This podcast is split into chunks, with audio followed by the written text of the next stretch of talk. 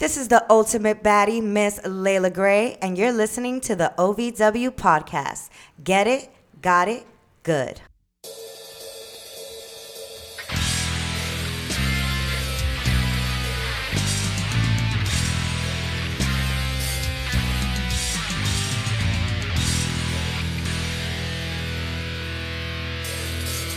Welcome to the OVW podcast, the unofficial podcast of Ohio Valley Wrestling. I am Spin the Wheel, Make the Deal, the real deal, Jackman Oaks.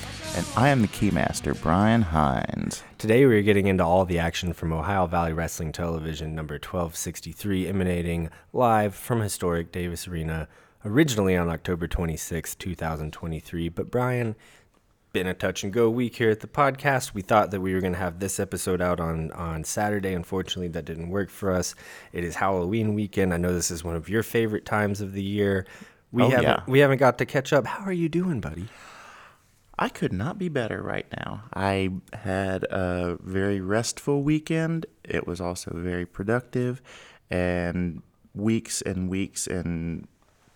so many weeks of effort have finally paid off, and I'm starting to see some results in some areas that I didn't think would ever get here. How about you? Well, Brian, you remember when we first started this podcast and I said, oh, this has probably been the worst 2 weeks in my life. Somehow it's only gotten worse. No. That's okay. That's okay. That's not why we're here. I am in good spirits. It's just been... Sometimes life always comes at you, even though this is a marketing slogan originally, when it rains, it pours. That is something that's worked its way into our lexicon here in America. And like sometimes when it rains, it pours, but eventually it dries up, baby. It can't rain all the time. And it hasn't been raining around here at the podcast, no matter what our personal lives are like. It's actually been rolling. It's actually been sunshine, nothing but it, certified sunshine around here. That's right. Within the last couple of weeks, we've done a lot of new interviews. Some of them have hit your feed already. Luke Curtis, Layla Gray, our most recent one, since we couldn't get you an episode out on Saturday morning, was with Amazing Maria. That has been personally my favorite interview that we've done. Oh, yeah. It was so much fun. And we've got two more in the can, so to speak, with Mr. TW3. That's correct. And Mr. Jay De Niro. Also correct.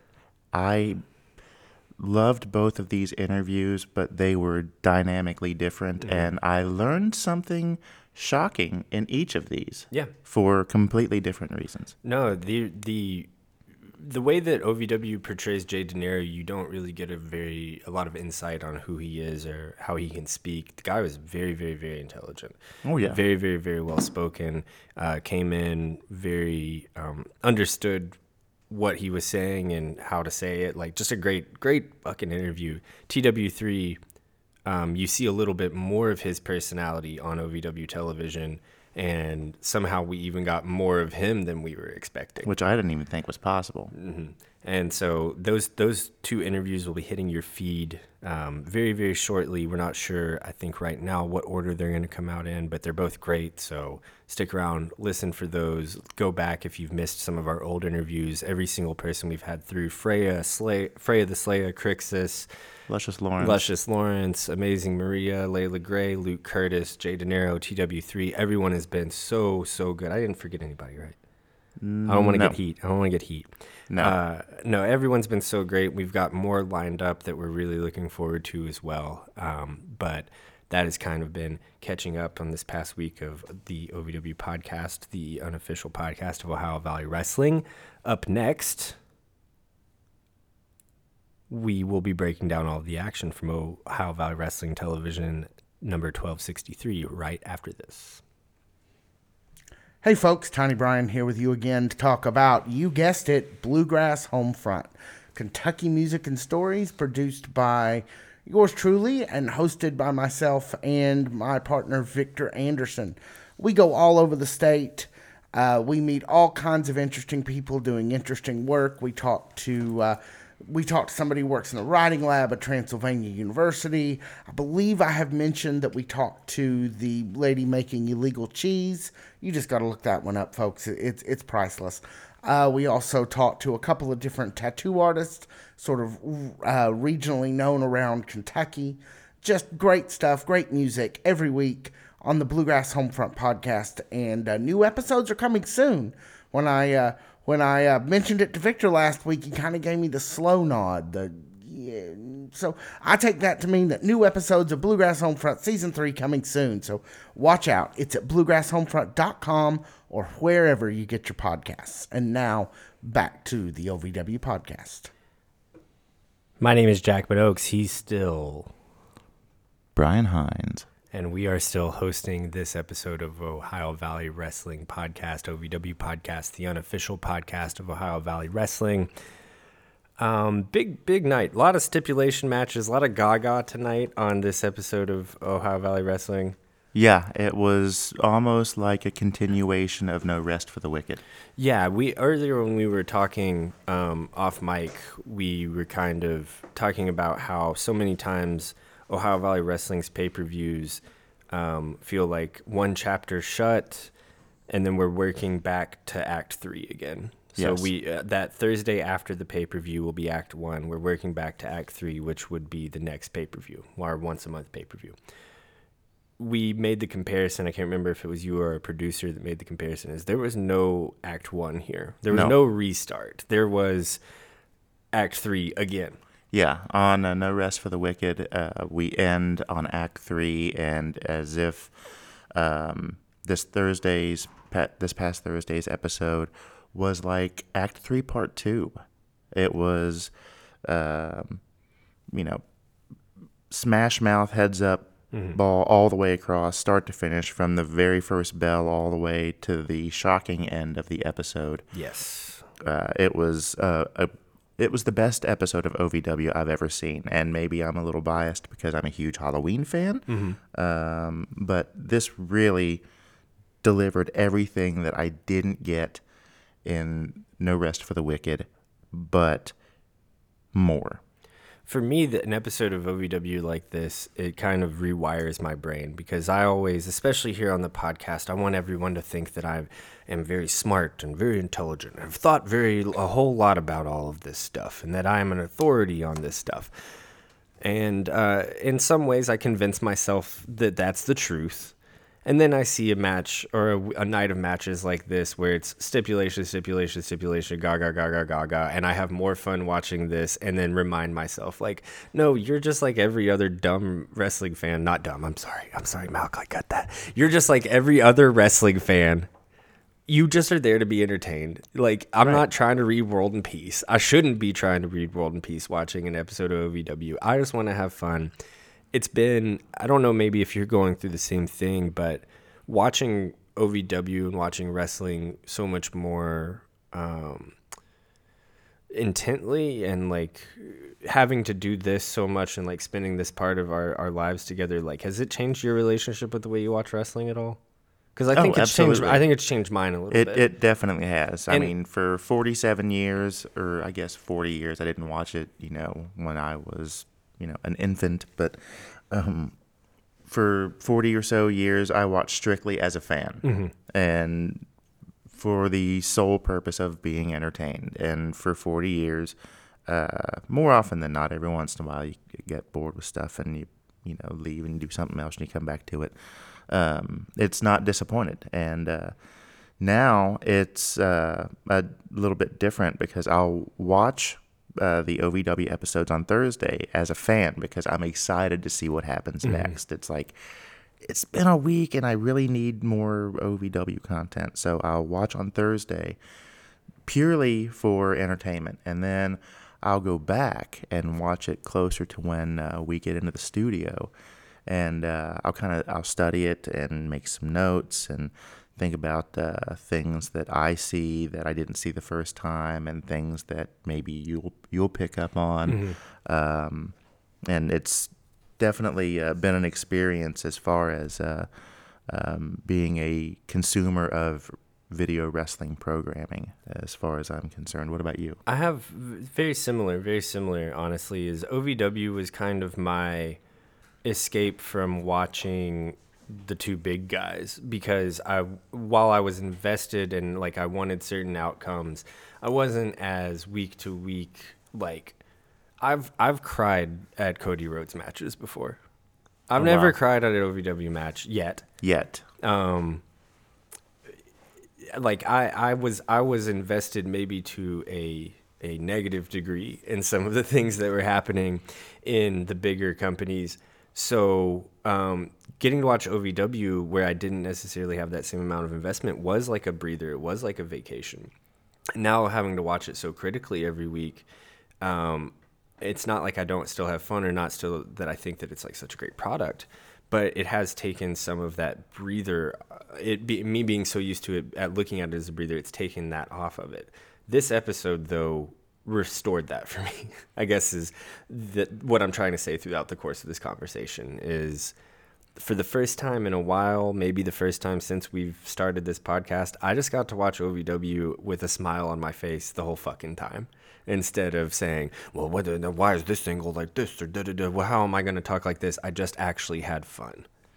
Yeah, when I watched this, I had a great time watching it. This is probably the best episode of OVW I think I've ever seen. And Thursday I watched it as a fan, and even though I wanted to go back and watch this more critically, I did start that. I've got some notes for the first couple of matches. I found myself going back and watching it from a fan standpoint again, because this time I knew where some things were going to be, and I waited in anticipation to see them. It's very rare to watch a episode of weekly wrestling that you would rewatch.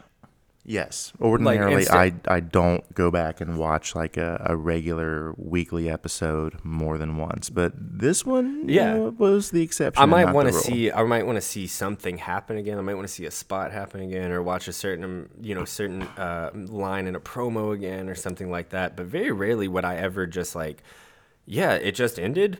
Shit, just turn it on again. Yeah, I'll watch the whole thing now. Yeah, and that's what this.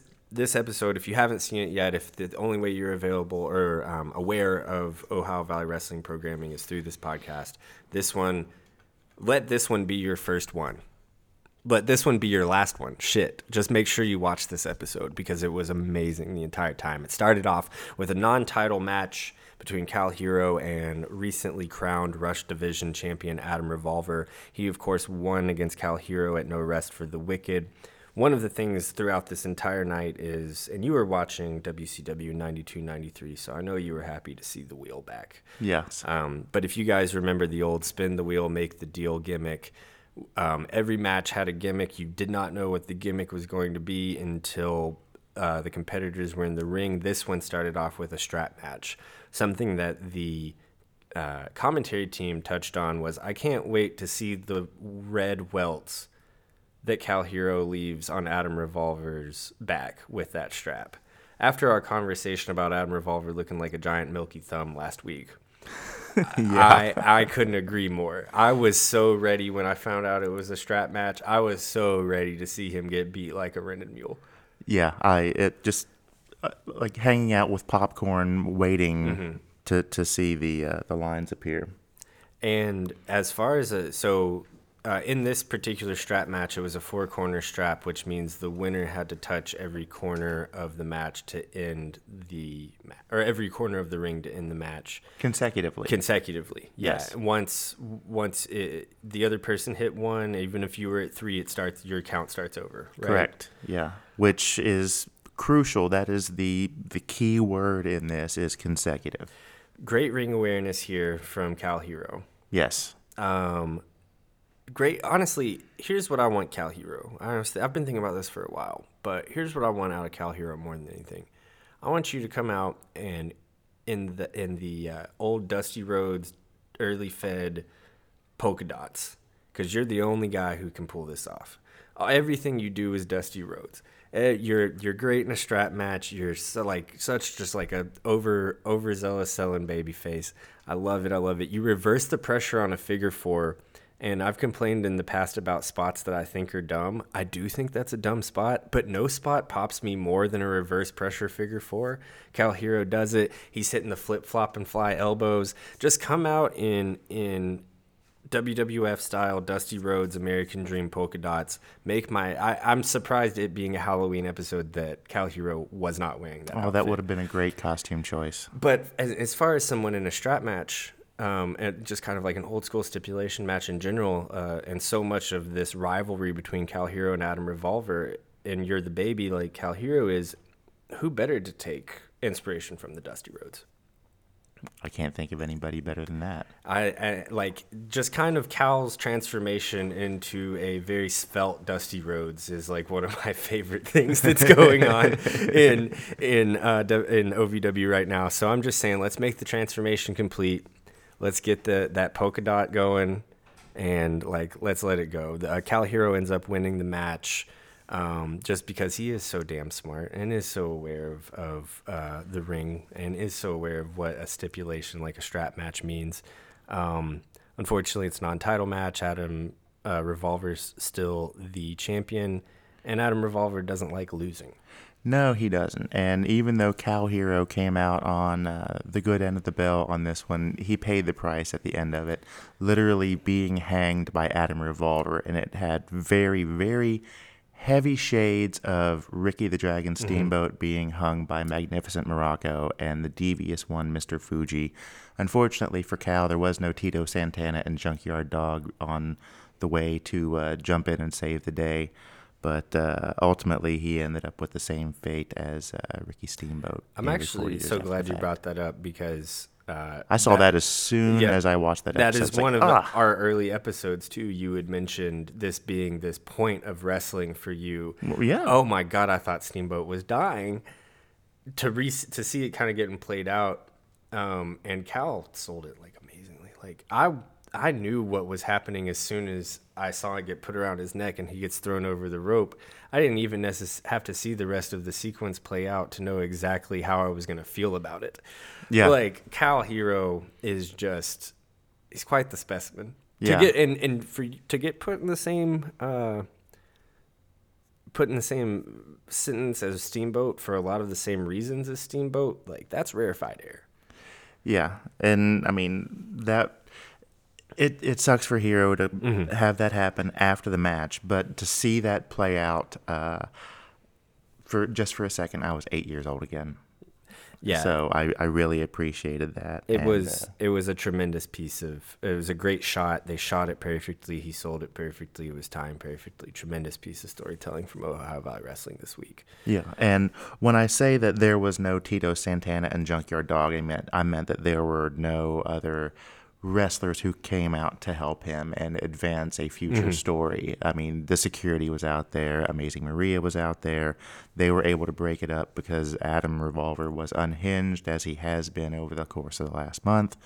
But that's not to discount the efforts of the security team and the backstage crew for helping Cal Hero get out of that situation. So nice job, folks. And here I was complaining just last week about having to see another Adam Revolver and Cal Hero match, and guess what? I'm right back on. This is the best one of them so far. Just in 15 seconds, I'm right back there. A lot of non-title bouts tonight. Our second bout of the night was also a non-title bout. It was after we spun the wheel and made the deal, after we figured out what the stipulation was going to be, it was a title bout between Tiffany Nieves. She was, of course, joined by her fellow bad girl, Jada Sparks, against Hollyhood Haley J. This is the first time that they've been able to lock horns, so to speak, since the shocking title loss a couple weeks ago. Right, when Tiffany managed to convince the referee Eddie Guerrero, that Haley had struck multiple people with the sock of rocks. Loved Tiffany Nieves and Jada Sparks' entrance here. Oh, it was great. That's classic. I mean, dressing up as your opponent to get into their head, to get into Hollywood Haley J's head, was a brilliant strategy on her part, especially for how much heat she has after basically stealing that title. Yeah. Yeah, so well done. Very, very well done. Well, and it's not even the first time we've seen a heel come out dressed as the baby in our coverage of OVW, and that was like back in the middle of like August when that happened. It's a little more seasonally appropriate here, but it popped up both times, so like Yeah.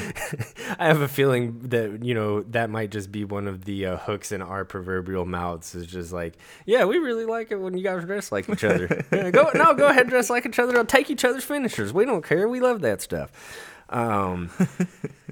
There was Jada went backstage to get the sock of rocks. Of course, as a good friend does, an accomplice does. Haley ends up taking the loss here. It was a non-title match, so even if, much like in the first match where Cal Hero was able to win, they wouldn't have regained their championship belt. In this case, it would have been Haley not being able to regain her championship belt against Tiffany Nieves. Sadly, no, but it was a great match and a great addition to this week's episode. All right, you ready to hit the big red button? Because I'm saying it right now. Match of the week right here. 9-man rush division elimination match. That was like an everything but the kitchen sink match. It was tables, ladders, chairs, sinks. Incredible. It was absolutely incredible. Moved a million miles a minute. No breathing room. No, all killer, no filler. Yeah. Like the only thing that I kind of wanted in this match, and we saw him later in the night. And he won a big multi-man match at the pay-per-view, No Rest for the Wicked, over the weekend. The only thing I wanted in this match was Donovan Cecil. my new best friend Manny, my new best friend Maximo Suave looked great in it. Manny Domingo looked great in it, for that matter too. They did. Fucking Blanco Loco, like, got booked like he was Darth Vader.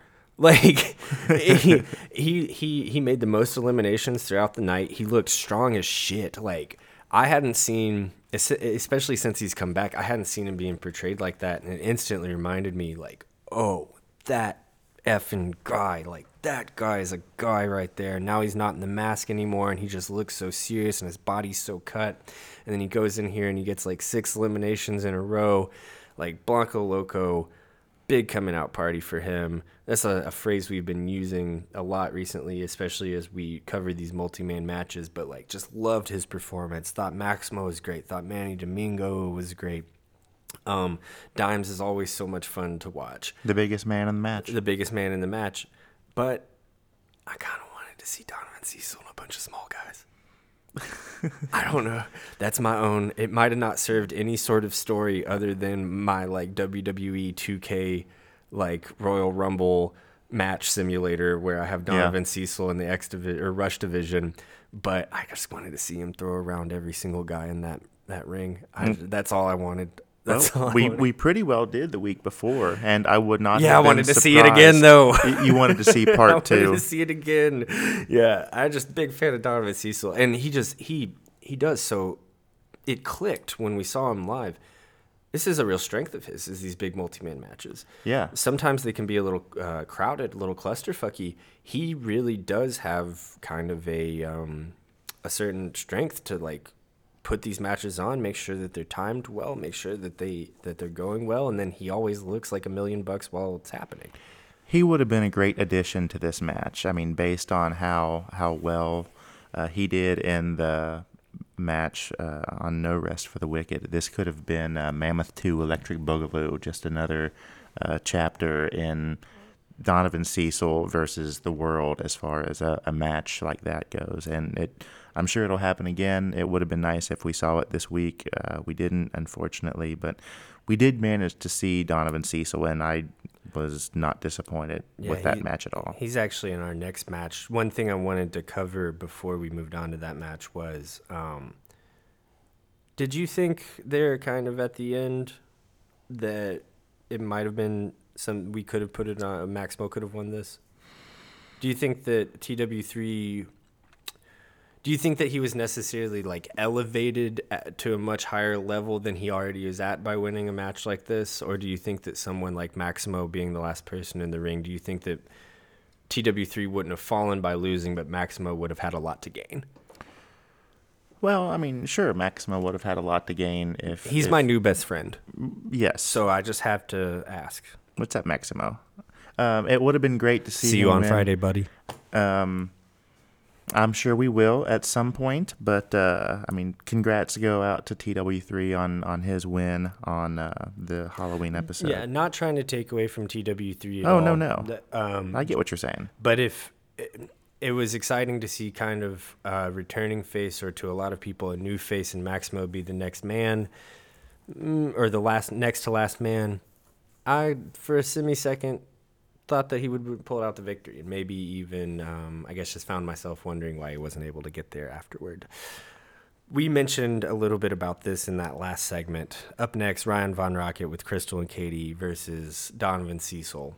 The Mammoth, the strongest man in Kentucky, one of our favorite performers on any roster, anywhere on God's green earth. A lot of fun, a lot of like kind of, especially at the beginning, like a lot of word of the night here, gaga. Crystal and Katie play rock and roll instead of rock, paper, scissors to decide who's going to be joining Ryan Von Rocket after the wheel is spun and it's revealed that it's an intergender tag match. Or did they go over this? Was it a mixed tag match or an intergender tag match? I'm going to say it's a mixed tag, right? And the announcers went over this too. Intergender tag would be that men and women can wrestle each other. Mixed tag would be that anytime the tag is made to the opposite it defaults partner. I'm going to use that word instead of some of the other words. Anytime that, yeah, it defaults to the person that is coordinating with your thing. Yeah. I'm going to leave it there because I don't honestly possess the vocabulary to put it in the nuanced way I wish I could. But what a perfect pairing here, Donovan Cecil and Freya the Slayer. Okay, first off, I knew that there were going to be wild cards and curveballs throughout the whole entire night, but I didn't see this coming. No, I did not either. But with that being said, I'm not surprised for Ryan Von Rocket to get something like that. But I was surprised to see Donovan Cecil. And, I mean, Ryan asks, what woman would join you? And here she is. And I couldn't think of a... The only woman that could. Right. Yeah. The only woman that could. Yeah. And they did a great job. Mm-hmm. I don't know if they've ever wrestled each other or if they've, you know, done a tag team or anything. I haven't seen anything on television, but if I didn't know one way or the other, I would say that they had, and they worked really well together as a unit. Yeah, and just like the visual of the two of them standing beside each other was so much fun to see. Like, just two people, just specimens. Yeah. Physical specimens. If they just were like, to be a mixed tag team, I think they should go with like Ice Age or something. If this is something that they ever wanted to run with, they ever wanted to do, you know, angles with TV, pay-per-view, YouTube content, whatever that they wanted to do with it, first person you book and you let them beat everybody is Cecil and Slayer. Yeah. I really, after putting how much we liked them over, one of the things that I also really appreciate about this match was Crystal's presentation. She didn't wear boots, didn't wear ring gear. It really, the way that they presented it really did appear as if she had no idea she was going to be wrestling that night. I just thought that was like a really nice touch because it would have been such a dead giveaway. I always hate it when I'm watching wrestling and if you want to fight right now, we can take care of that after the break. And it's like, you're already in your gear and everything. I knew when you walked through that you were going to be fighting. If there was that kind of visual note that Crystal would have been fighting that night, everyone would have picked up on it, right? Yeah. But we didn't have any of that. I think that was just like really very nuanced, but very smart from OVW. Whether it was a conscious decision or not, I don't know. I'm not there. Don't do the booking. But seeing it on television, it served the story more than I can really put into words, to be honest with you. Of course, Donovan Cecil for his Slayer win. Well, yeah.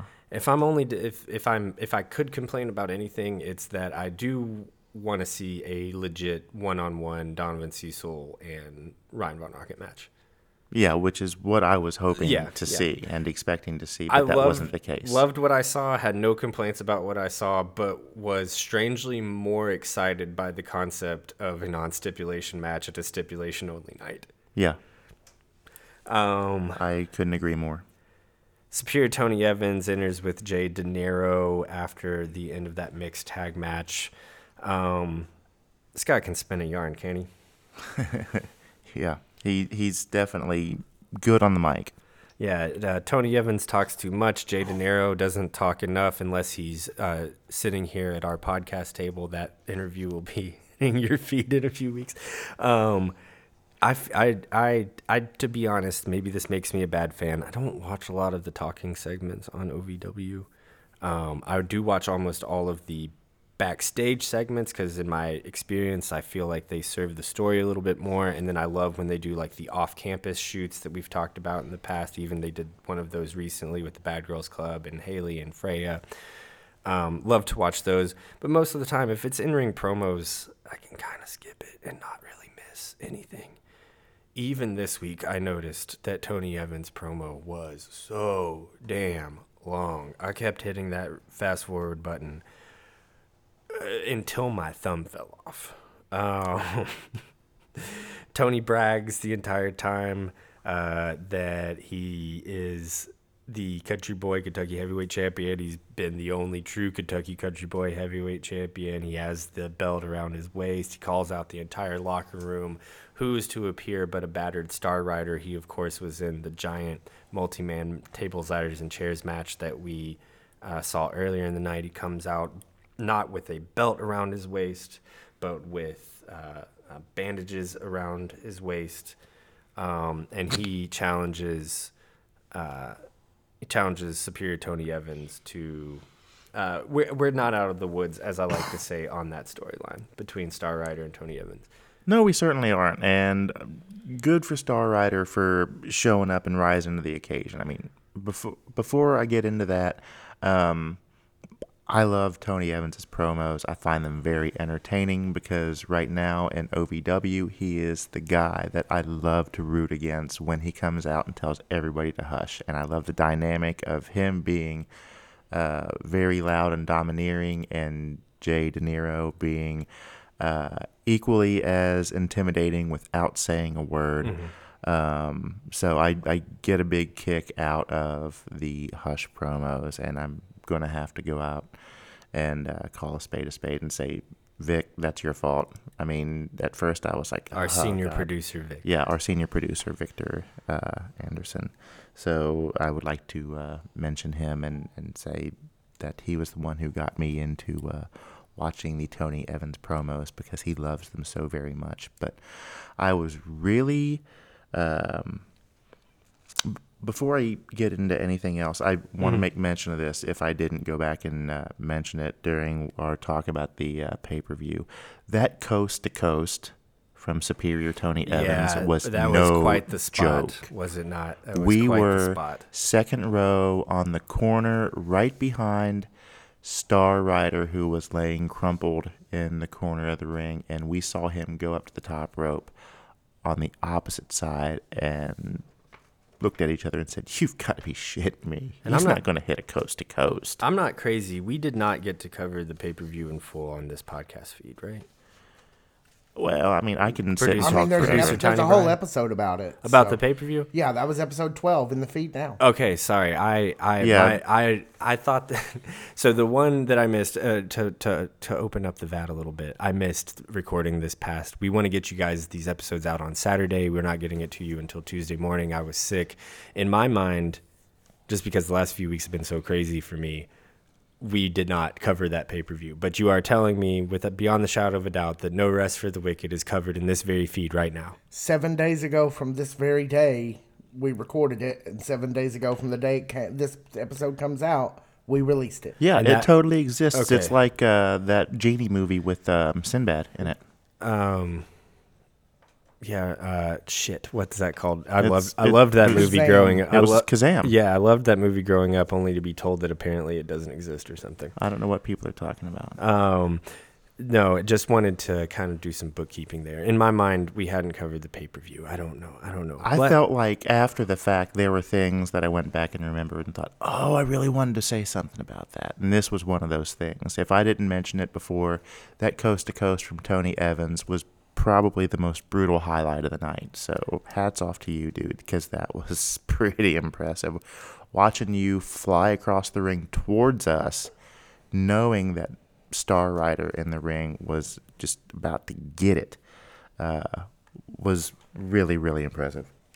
Were you surprised to see Star Rider come out and make another advancement in the storyline between him and Tony Evans? I mean, on one hand I was, because he had already had a match, but then on the other hand I wasn't, because he had unfinished business from No Rest for the Wicked. So with that being said, if I had unfinished business with something, I would get out there and I would try to take care of things to my satisfaction. So I was and I wasn't in that regard. Star Rider does know, however, after he's faced Tony Evans once now, how important Jay De Niro is to Tony Evans' business plan. So he thought ahead and brought his own Jay De Niro, in the form of Manny Domingo, dressed like Jay De Niro. So one of the best. There's some things that are wrestling funny, and there's some things that are legitimately funny. Manny Domingo dressed as Jay De Niro is legitimately funny. That may have been the best costume of the night. Like, puffing up his shoulders like a cockfighting rooster. Yeah. Like, was so funny. Strutting around like he owns the place. Yeah. I also understand, while in that costume, that Manny Domingo was known as Peso. Manny Peso, baby. Hey, run with that. That's a hard-ass name, for real. Run with that. Like, you can have that, Manny. You can have that one for free. Manny Peso.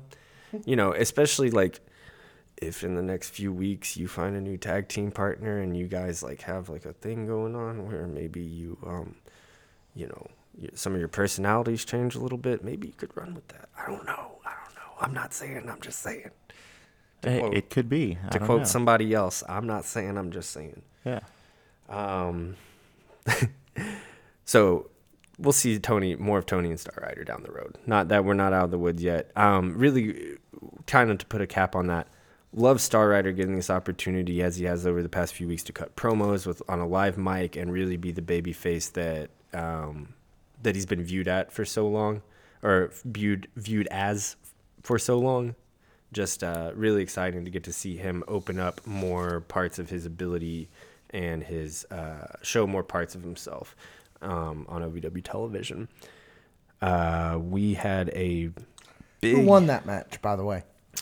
Evans or Star Rider? It was not a match. It was just a promo segment. Oh, they didn't. I thought they actually fought. I thought I believe they'll be fighting next week. Star Rider and Manny Domingo had just competed in that big clusterfuck of a match, the 9-man Rush Division elimination match. The 9-man Hollywood Square Scramble. And then the match directly prior to that was Donovan Cecil and Ryan Von Rocket. Donovan, of course, with Freya the Slayer. Ryan Von Rocket with Crystal. Oh, so I guess that was just sort of an old-fashioned WCW, we're not going to do anything, we're just going to come out and yell at each other for 10 minutes. Yep. Yeah. Yep. Fun. Yep. Good. Yep. So I'll shut up. You guys get to We're looking forward to the next chapter of Superior Star Tony Evans. When we had talked about this episode earlier, it really did seem, and OVW has done this not once, not twice, but a handful of times in the time that we've been covering it, where they really are putting on pay-per-view caliber episodes for free on Fight TV on a Thursday night. This was definitely one of them. If I had complaints about No Rest for the Wicked, it was that maybe there was a couple matches I would have changed with other matches. Maybe some of the matches went a little long. When they're fit into this 2-hour television format, everything is so perfectly calibrated. Yes. And has been for a long time, definitely has been for the last few weeks, but tonight was just like, this was pay-per-view level storytelling, better than I've seen OVW do in a while, better than I've seen some of the big guys do in a while. Like, this is really, really an impressive episode. And we only got 5 matches out of the whole thing. Yeah, but I mean, it was enthralling in a lot of ways, especially the final match. For it being a Halloween match, and you've got the Fallen versus the biggest heroes in the company, you can't come up with a bigger, like, Clash of the Titans storyline. And a lot of people have, like, you know, talked about the Fallen having fallen short. A lot of people, you mean...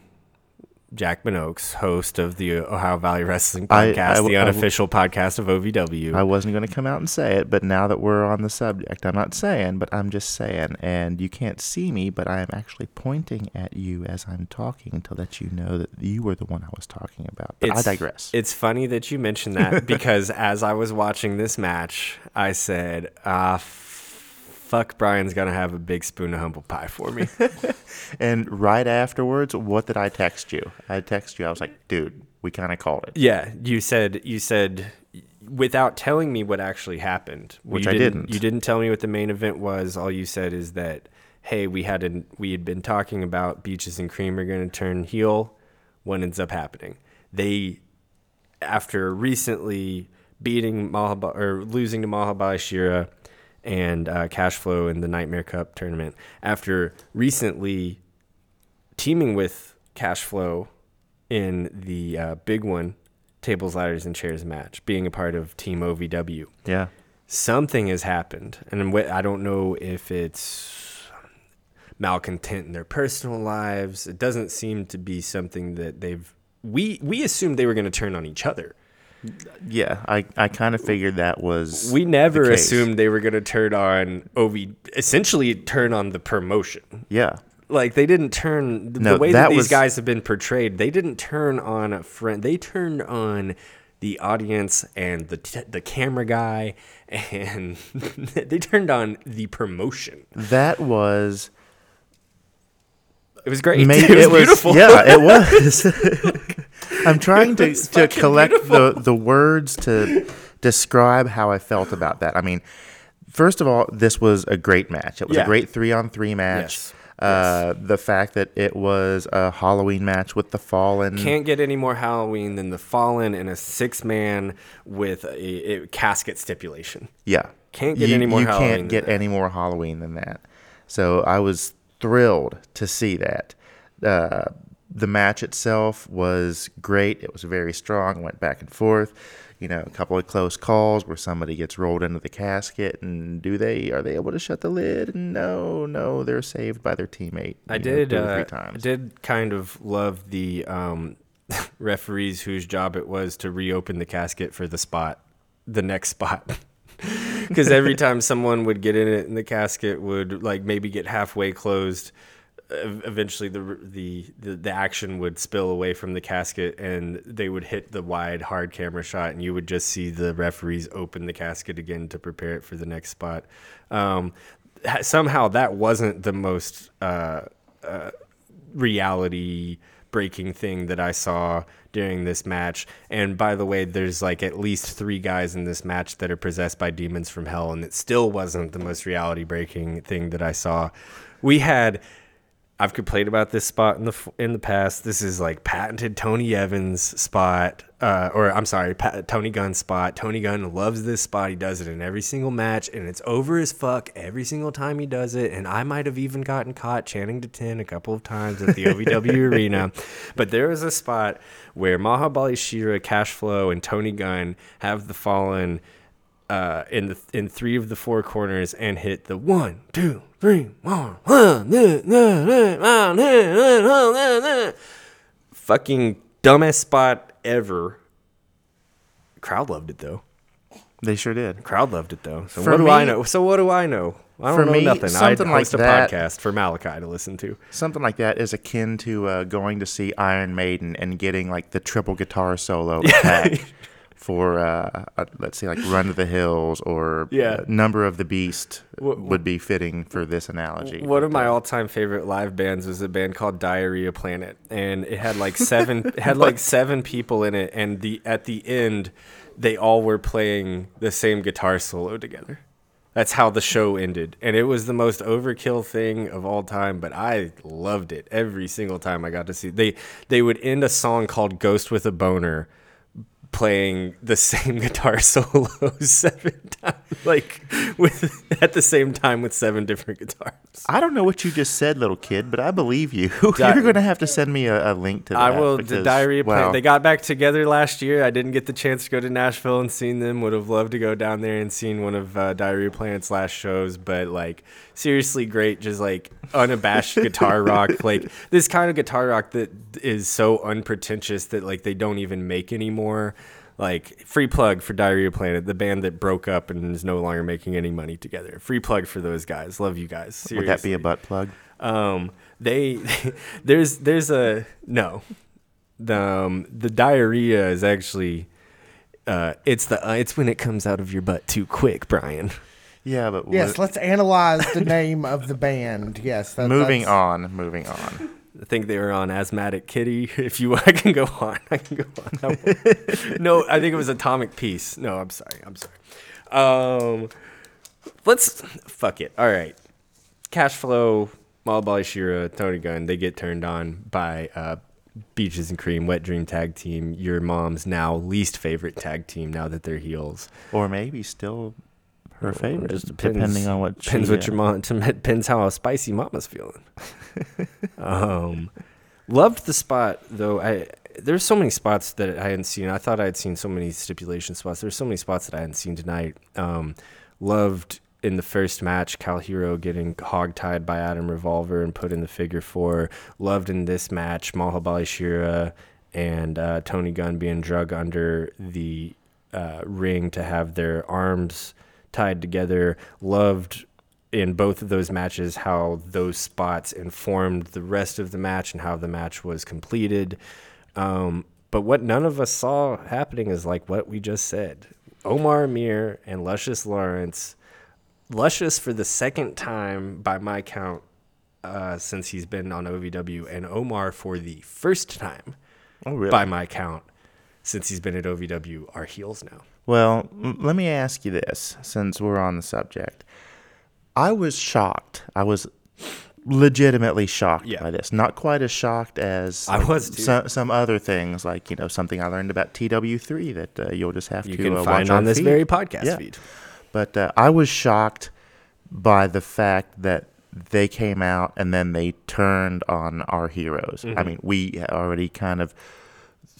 Like you could almost kind of smell blood in the water, like somebody was going to turn on somebody, but you didn't know who. And then after the triumph of Shira and Cashflow at the Nightmare Cup last week, it almost kind of went away, but that scent of blood still kind of lingered. And it went away to us. It obviously went away didn't go away to Omar. It went away to me, for sure. Definitely, two people were still smelling blood, and it was Omar and Lawrence. So my question to you is this: can you think of a more shocking heel turn than that, or something equally as shocking to you that you have watched over the years and like, oh my God? Because there aren't a whole lot for me. I mean, the big, if we're going just like historical reference, obviously is Hogan, Macho Man, NWO. Oh, yeah. I was actually, Tiny Brian here in the control booth, I was actually watching Nitro when Hogan was coming to save us, and then nope, it's worse. Yep.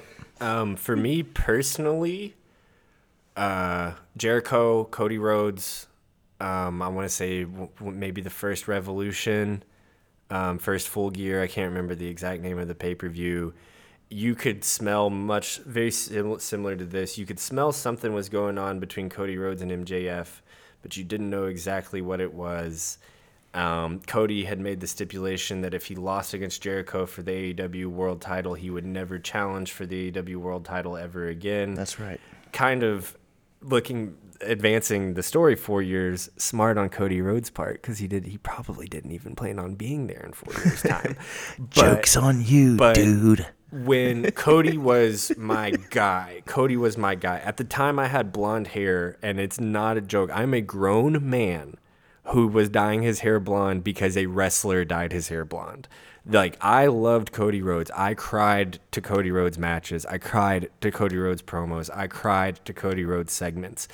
When MJF threw in the towel against Jericho to as Cody Rhodes ringman to end that match, knowing that Cody was never going to be able to challenge for that championship that at the time I was convinced was the championship that was going to save wrestling, that is probably the closest thing I've ever felt to Luscious and Omar.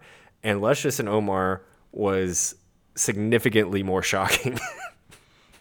It was. And I just went on a 7-minute diatribe about Cody Rhodes. So I may have actually screamed loud enough that the neighbors were concerned when I was watching live and this week. This moment. Yeah. When Lawrence and Omar it is a heel time. For me, it was as big a shock as Mr. Wonderful turning on Hulk Hogan back in the day. Mm-hmm. I was just Paul Orndorff. Yeah. Mr. Wonderful Paul Orndorff. One of the all-time unsung heroes of that era for sure. Yeah. I mean, gee whiz. One of those guys, I didn't understand 80s wrestling for so long until I started watching guys like Morocco and Orndorff. Yeah. I just thought, it's boring, it's slow-paced, and it's like, oh no, there were guys who were legitimately amazing. They just weren't being pushed by Vince McMahon. Orndorff is a underrated talent. We had a big three missed eye spot. Have we seen The Fallen use the mist before? Is this new for them? I don't think I have seen them use the mist before, but it's possible they have. But it seems like it's fairly common nowadays. With a WCW themed night, if we didn't have at least one missed spot, it would have been a missed opportunity. Thank you, sir. Thank you, sir. All right. That's as good as it's going to get. The Ohio Valley Wrestling Podcast, the unofficial podcast of Ohio Valley Wrestling, is produced by Blacklight Moon Productions at Nut House Studios in Lexington, Kentucky. The Ohio Valley Wrestling Podcast broadcast team is me, Jackman Oaks, and my co-host, Brian Hines. Our studio engineer and editor is Malachi Woodard. Executive producer is Tiny Brian K. Woodard. Hey, I do have a mic. And not here, but in our hearts, is senior producer for The Blimp, Victor Anderson. After watching Wrestlers on Netflix, visit ovwpodcast.com/podcasters to find all of our episodes of the unofficial Wrestlers After Show. Be sure to subscribe wherever you get your podcast from. Rate us 5 stars and give us a review. I hate saying that because I'm just another straight white guy on the internet asking for reviews, but it means the world for us and to our content. Please, sir, may I have some more? You can follow us at OVW Podcast on Instagram, Facebook, X, TikTok, Old Dusty Trail, etc., etc. Love you guys. Thanks again. Happy Halloween. Happy Halloween. Wear reflectors. Everybody. Check your apples. Make sure you don't eat any candy that has been opened. I will be available for candy screening tomorrow night and throughout the rest of the week. So if you have extra candy, you are more than welcome to stop by, and I will help you out with that.